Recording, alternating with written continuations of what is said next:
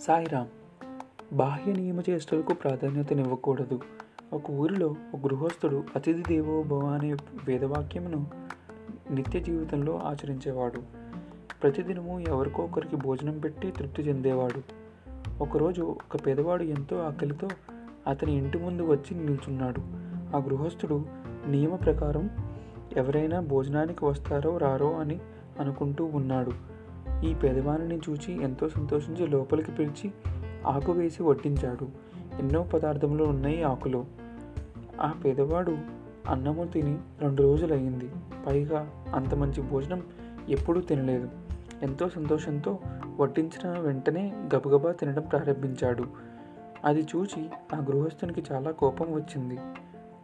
ఆ విస్తరిని లాగివేసి ఏమయ్యా నీవు పరమ నాస్తికుని వలె ఉన్నావే?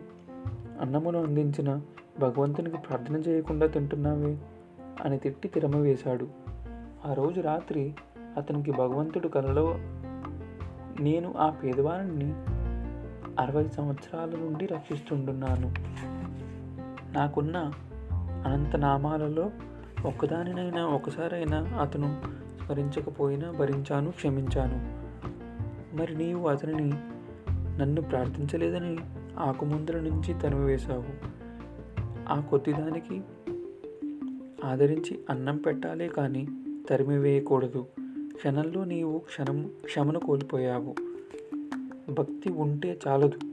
నియమనిష్టలు పాటించడం ప్రధానం కాదు. వాటిని ఆచరించే సమయంలో పరిస్థితులను గమనించాలి. మానవత్వమునకు ప్రాధాన్యత ఇవ్వాలి. ఆకలితో వచ్చిన వారికి ముందుకి ముందు అన్నరసము అందించు తర్వాత ఆధ్యాత్మిక రసము నివ్వచ్చును అని హెచ్చరించాడు. భగవంతుడు అప్పుడప్పుడు అందరికీ ఇటువంటి పరీక్షలు పెడుతూ ఉంటాడు. జాగ్రత్తగా మసలుకోవాలి క్షమను కోల్పోకూడదు. సాయిరామ్.